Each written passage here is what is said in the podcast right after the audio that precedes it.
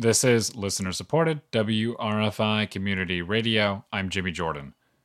The Albany Common Council passed the Good Cause Eviction Law on Monday night, and a similar bill is gathering support in Ithaca. The Albany law gives tenants a number of protections, namely a stricter set of conditions before a landlord can evict them. Prior to the bill passing, a landlord in Albany could just decide to not renew a tenant's lease. No reason needed. That's the law in New York State, and a dynamic the sister bill in Ithaca aims to change. The Ithaca Tenants Union drafted and is pushing the legislation. Genevieve Rand is an organizer with the group. She says one reason why the tenants union is aiming to shift the balance of power between landlord and renter is because it leaves the door wide open for discrimination. And so, if a landlord wants to discriminate against someone, non renewal without a given reason is the ideal vector through which to do that.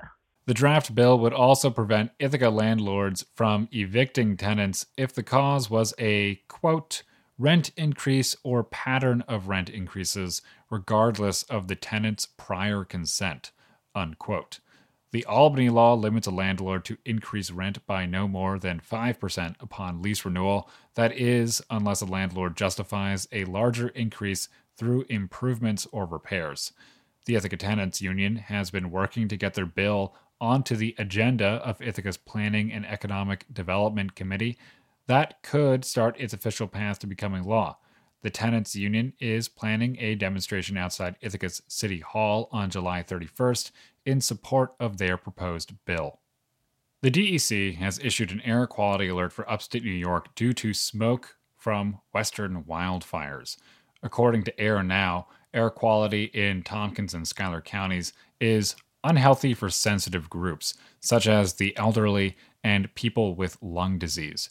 Conditions are expected to last through the day, but may extend into the week. Tonight, showers and thunderstorms likely, and a slight risk of severe thunderstorms hang over the Finger Lakes, low in the mid 60s. Wednesday, mostly cloudy, and a chance of showers and thunderstorms high in the mid 70s. You can listen to this and all of WRFI's news content wherever you get your podcasts. This is WRFI News.